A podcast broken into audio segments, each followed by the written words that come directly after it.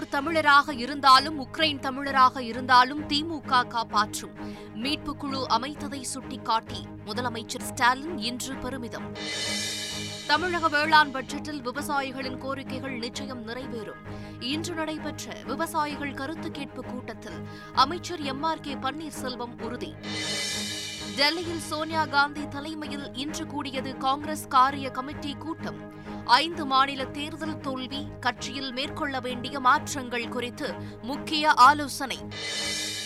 Ukraine போர் சூழல் குறித்து பிரதமர் மோடி தலைமையில் இன்று உயர்மட்ட குழு ஆலோசனை. உக்ரைனில் உயிரிழந்த மாணவர் நவீன் சேகரப்பாவின் உடலை கொண்டுவர நடவடிக்கை எடுக்குமாறு பிரதமர் மோடி உத்தரவு. லிவிவ் நகரில் உக்ரைன் ராணுவ தளம் மீது ரஷ்ய படைகள் இன்று தாக்குதல். முப்பத்து ஐந்து பேர் உயிரிழந்ததாக தகவல். உக்ரைனில் உள்ள இந்திய தூதரகம் தற்காலிகமாக இடமாற்றம் செய்யப்படுவதாக வெளியுறவு அமைச்சகம் இன்று அறிவிப்பு.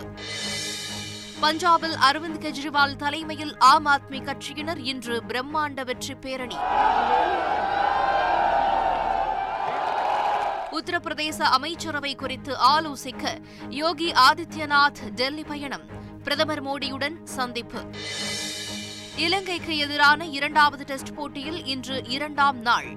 கபில்தேவ் சாதனையை சமன் செய்த ஜஸ்பிரித் பும்ரா கபில்தேவின் மற்றொரு சாதனையை முறியடித்தார் ரிஷப் பந்த்.